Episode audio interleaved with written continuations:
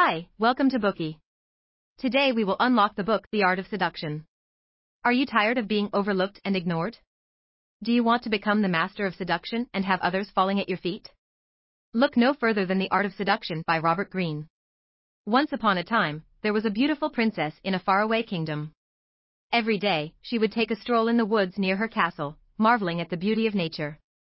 One day, she was surprised by a mysterious man with a charming smile. He was a master of the art of seduction. Through clever words and subtle gestures, he captivated the princess with his seemingly effortless ability to make her feel special and desired. Such art of seduction has been around for centuries, as it is one of the most powerful tools for expressing attraction and building deep connections. It is both an art and a science, requiring a mastery of psychology, body language, and communication. The book The Art of Seduction, written by best-selling author Robert Greene, is a comprehensive guide to mastering the art of seduction and achieving success in relationships and persuasion. First, you may ask, who is Robert Greene? Robert Greene is an internationally best-selling author best known for his books The 48 Laws of Power, The 33 Strategies of War and The Art of Seduction. He has written several other books on the power of influence, personal development and strategy. He has a unique writing style, combining a mix of historical anecdotes, psychological understanding, and practical advice. Greene has been featured in the New York Times and the Wall Street Journal and has been featured in several documentaries. He continues to be a sought after speaker at seminars and universities around the world. Now, let's get back to the book. The book mainly explores the concept of seduction and its significance in human relationships. Through a series of case studies and historical examples, Greene delves into the psychology and strategies of seduction, offering practical advice and insights for readers who wish to improve their skills in this area. One of the key concepts explored in the book is the idea that seduction is not just about sexual attraction, but also about the ability to influence and persuade others. This is a crucial skill in today's world, where competition and persuasion are often necessary to succeed in personal and professional relationships. The significance of seduction in human relationships cannot be overstated. Whether in the pursuit of personal or professional goals, the ability to seduce and persuade others is essential for achieving success and fulfillment. The Art of Seduction is a must read for anyone looking to master the art of seduction. Next, we will talk about this book in four parts, from which you will learn valuable insights and practical advice on the mastery of seduction.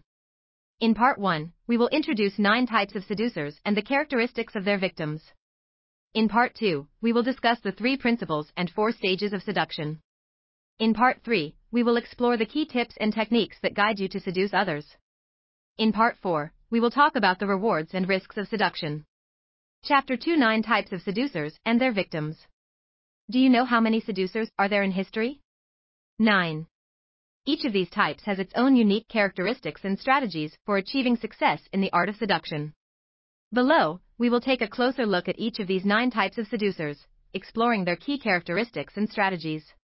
The first type of seducer is the siren, a seductive and alluring figure who uses their charms and sexuality to captivate and beguile their victims. The siren is a master of nonverbal communication like song and verse and body language, using their seductive powers to manipulate and control their victims. However, the siren's methods can be shallow and manipulative, and they often lack the ability to create genuine connections with others. Mata Hari is an example of the siren archetype. As a Dutch exotic dancer during World War I, she was able to use her charms to seduce the French officers to whom she provided information, earning her the nickname of the Siren of the French army.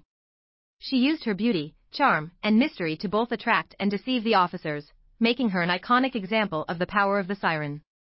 The second type of seducer is the rake, a charming and carefree figure who uses their wit and charisma to attract and seduce their victims. The rake is a master of flattery and seduction, using their charm and humor to win over their victims. However, the rake's methods can be superficial and insincere, and they often lack the depth and emotional connection necessary for true seduction. You must have heard of the romantic poet Byron, right? In fact, Lord Byron was a popular rake of the Enlightenment era, a poet renowned for his escapades and his debaucherous behavior. He was known for his numerous affairs, and for his outrageously expensive lifestyle. He was also known as a great seducer, as his charisma, wit, and intellectual pursuits made him attractive to many women. The ideal lover is our third type of seducer, a romantic and passionate figure who uses their emotional depth and intensity to seduce their victims. The ideal lover is a master of emotional connection and intimacy, using their deep feelings and emotional sensitivity to create powerful bonds with their victims. However, the ideal lover's methods can be intense and overwhelming, and they often lack the lightness and playfulness necessary for true seduction. The most famous female archetype of an ideal lover is Helen of Troy from Greek mythology. Helen was said to be the most beautiful woman in the world, and was known for her beauty, charm, and power of seduction. Helen's beauty was so renowned that it caused the Trojan War, and her influence is still felt today in countless stories, poems, and works of art. The fourth type of seducer is the dandy, a stylish and sophisticated figure who uses their elegance and refinement to seduce their victims. The dandy is a master of elegance and refinement, using their cultivated tastes and manners to create a sense of exclusivity and mystery. However, the dandy's methods can be aloof and distant, and they often lack the warmth and vulnerability necessary for true seduction. Oscar Wilde is perhaps the most iconic example of the dandy. Wilde was known for his wit, his flamboyant fashion sense, and his deliberate attempt to challenge social conventions. His novel The Picture of Dorian Gray is often seen as a celebration of the dandy, and many of Wilde's works have become synonymous with the dandy lifestyle. Let's welcome the fifth type of seducer, the natural. The natural is a carefree and spontaneous figure who uses their charm and spontaneity to seduce their victims.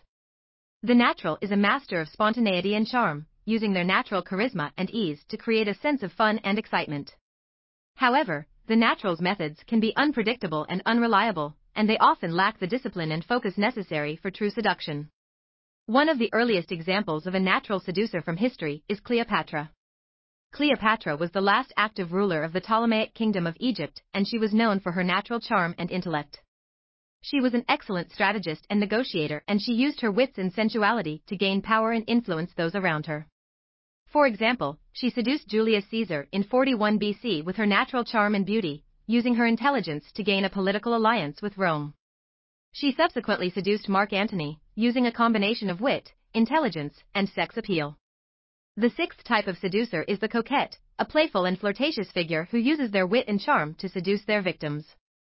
The coquette is a master of flirtation and playfulness, using their sparkling wit and charm to create a sense of fun and excitement. However, the coquette's methods can be superficial and insincere, and they often lack the depth and emotional connection necessary for true seduction. Anne Boleyn, the second wife of England's King Henry VIII, is a typical example of the coquette. She has the ability to use her charms and wits to flirt and manipulate powerful men. And was known for her beauty and intelligence, and she often used her influence over the king to her advantage. She even managed to use her attraction to Henry to secure her own coronation as Queen of England. The charmer, a warm and friendly figure who uses their warmth and kindness to seduce their victims, is our seventh type of seducer.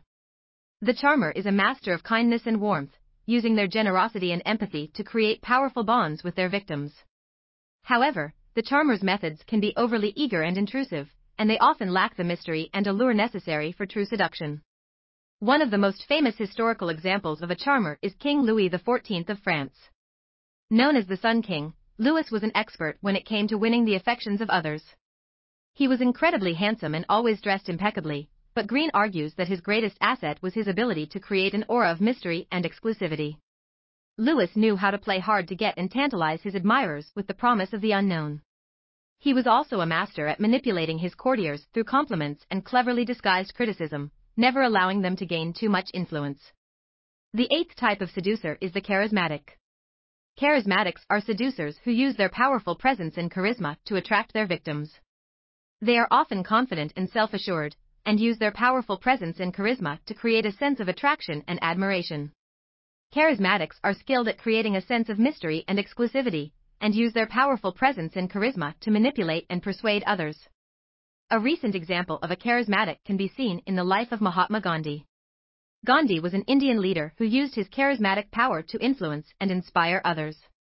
He inspired both peaceful protest and active civil disobedience, which led to India's independence from Britain. He was a man with strong convictions and a strong presence, and his ability to command a crowd was unparalleled. He was able to use his charm and wit to capture the attention of those around him and to get them to follow his cause. Finally, welcome our last type of seducer, the stars. The stars are the most common seducers in our lives, aren't they? The stars are known for their fame and celebrity, and use their status and recognition to attract others. The stars often employ their talent and creativity as part of their seductive arsenal, and are seen as creative geniuses who can create a sense of awe and admiration in others. Since we already learn about the motivations and behaviors of seducers, what about their victims? According to Greene, the seduction process is not a one sided affair, but rather a complex dance between two individuals, each of whom plays a crucial role in the outcome. Greene identifies several key characteristics of the seducer's victim and sheds light on the psychological mechanisms that make them vulnerable to the seducer's advances. One of the key characteristics of the victim is their susceptibility to flattery and charm. The seducer is able to use flattering words and gestures to make their victim feel special and valued, which can create a sense of connection and intimacy. This, in turn, can make the victim more receptive to the seducer's advances and more likely to be swayed by their persuasive arguments. Emotional vulnerability is another key characteristic of the victim. The seducer is able to exploit the victim's emotional weaknesses and insecurities in order to gain their trust and confidence. This can be achieved through the use of empathy and understanding, as well as through the use of emotional appeals and promises of support and comfort. By tapping into the victim's emotional vulnerabilities, the seducer is able to create a strong emotional bond, which can make the victim more receptive to their advances. In addition to their susceptibility to flattery and charm, and their emotional vulnerability, the victim is also often characterized by a lack of self-awareness and self-confidence. The seducer is able to exploit the victim's insecurities and doubts in order to undermine their self-esteem and self-confidence. This can be achieved through the use of subtle manipulation and suggestion, as well as through the use of covert tactics such as gaslighting and psychological manipulation. By undermining the victim's self-confidence, the seducer is able to create a power imbalance, which can make the victim more vulnerable to their advances.